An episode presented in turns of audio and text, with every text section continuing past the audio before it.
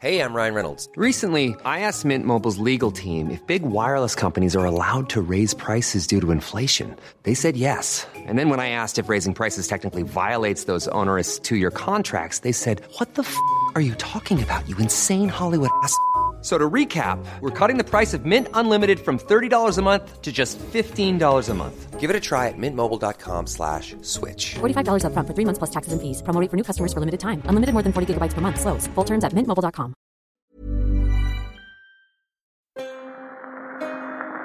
I bring you a message today from the people of Ireland. The Irish desire peace with England and with the rest of the world.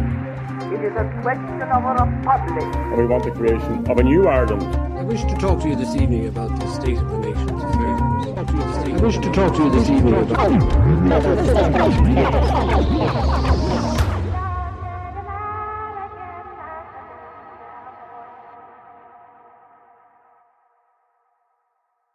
Welcome to the history of Ireland. For the last few episodes, we've been focused on Northern Ireland during 1922. Now, I'd like to jump back down south and see what was happening towards the end of that same year.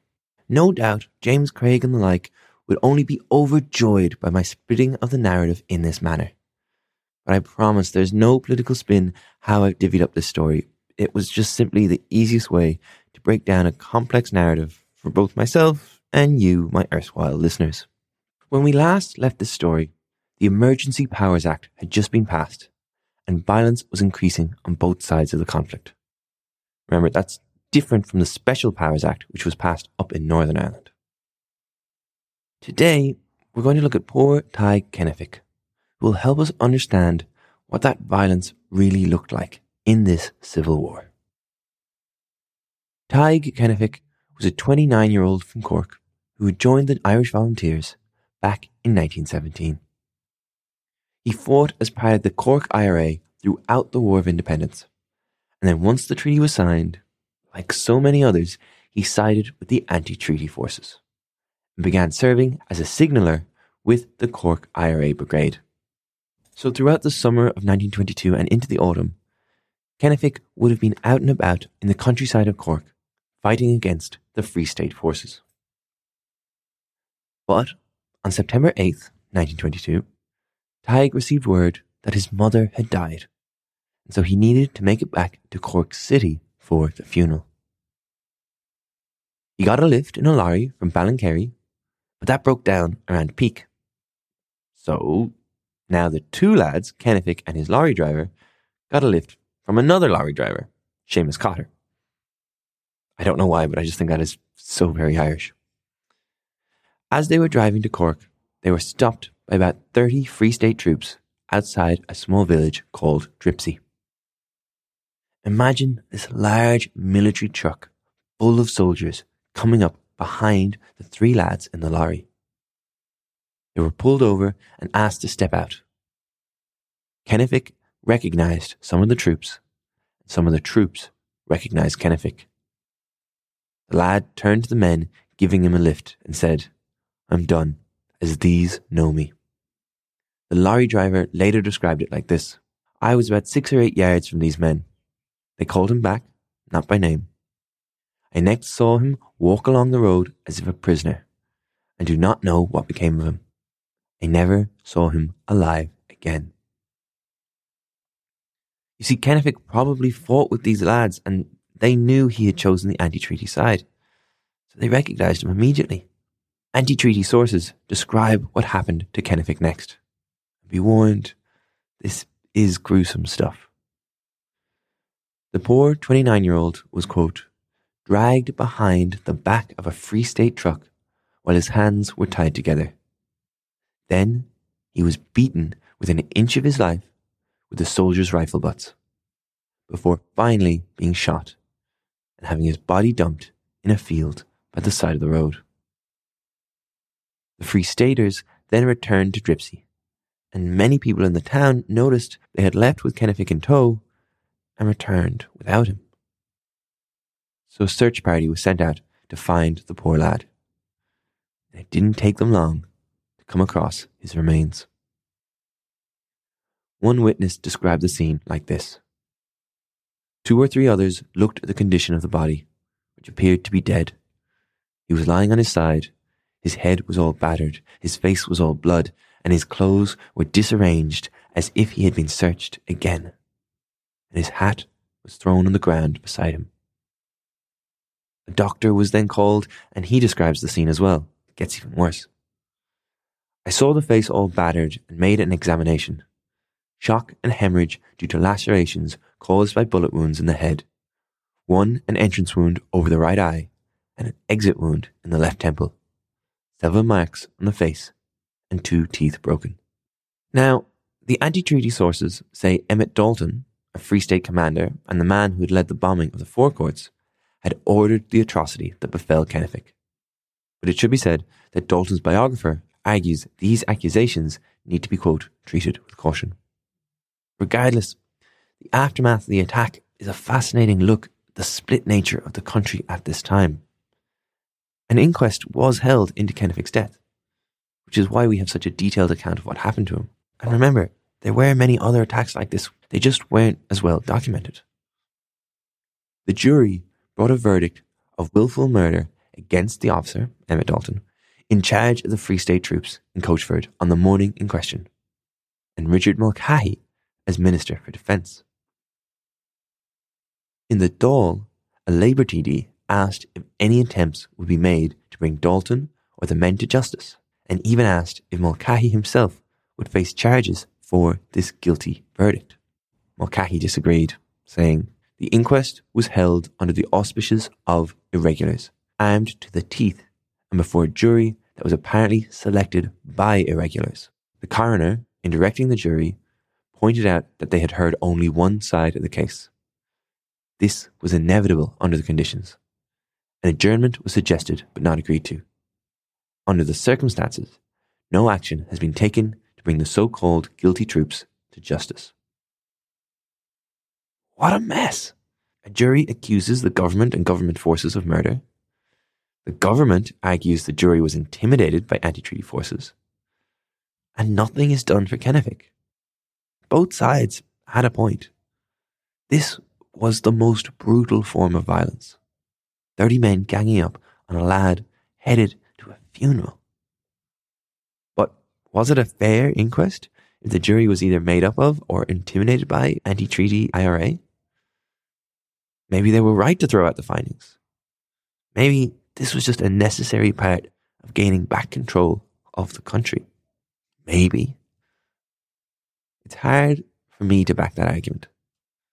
And even harder still when you learned that Dalton banned any more inquests in Cork, stating, owing to the acts of terrorism to the civil population, and more particularly jurors, no inquests are to be held in future in the county, unless written authority for the holding of the same shall have been first given by me.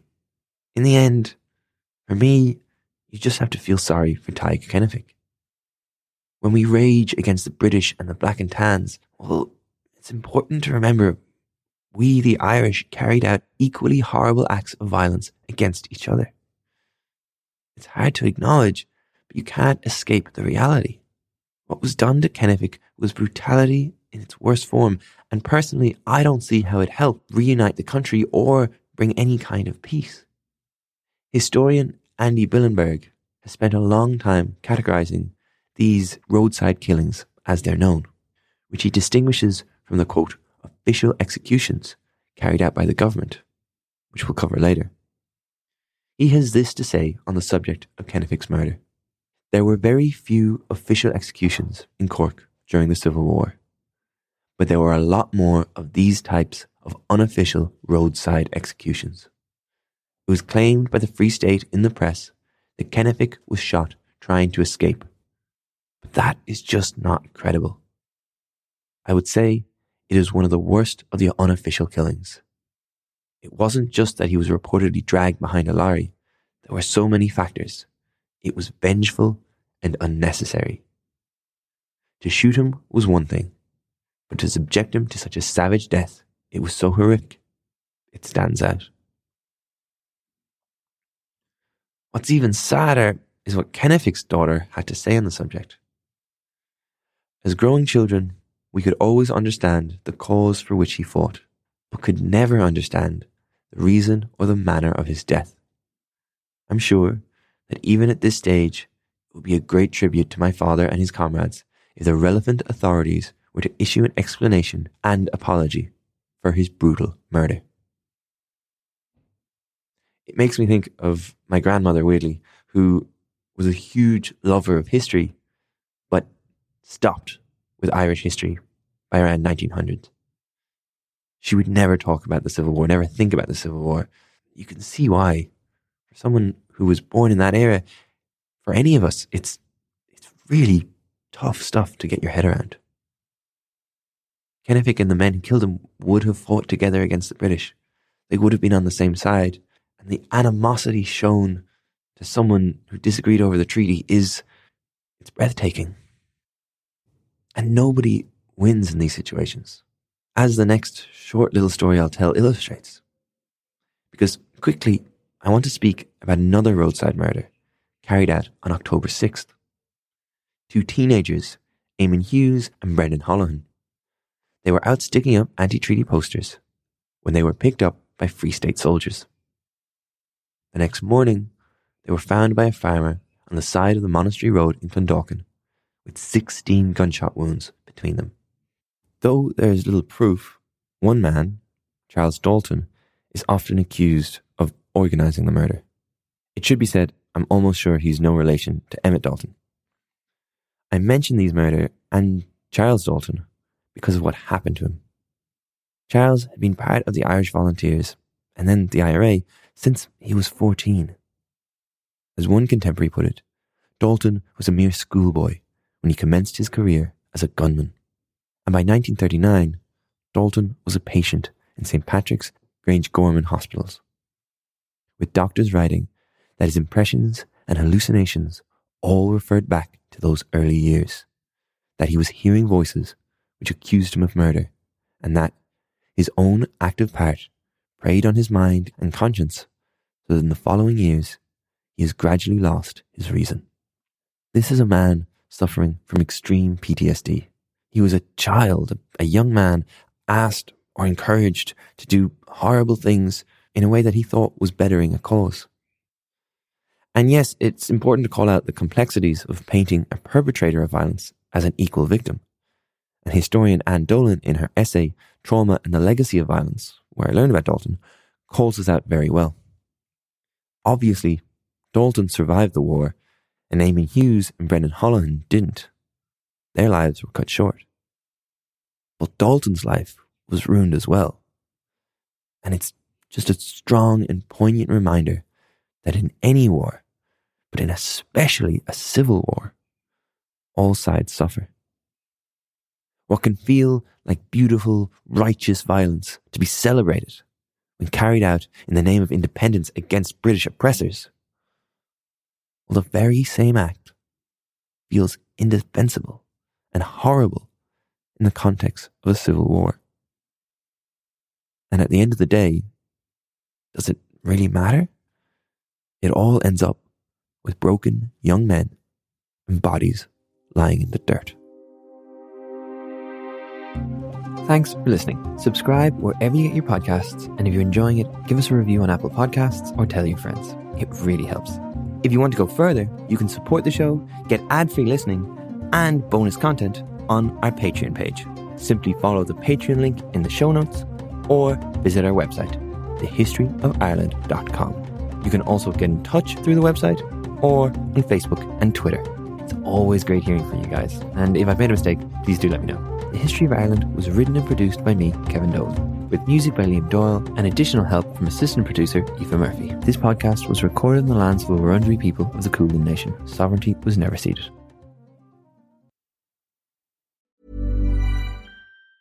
Even on a budget, quality is non-negotiable. That's why Quince is the place to score high-end essentials at 50 to 80% less than similar brands. Get your hands on buttery soft cashmere sweaters from just 60 bucks, Italian leather jackets, and so much more. And the best part about Quince, they exclusively partner with factories committed to safe, ethical, and responsible manufacturing. Elevate your style without the elevated price tag with Quince. Go to quince.com slash upgrade for free shipping and 365-day returns.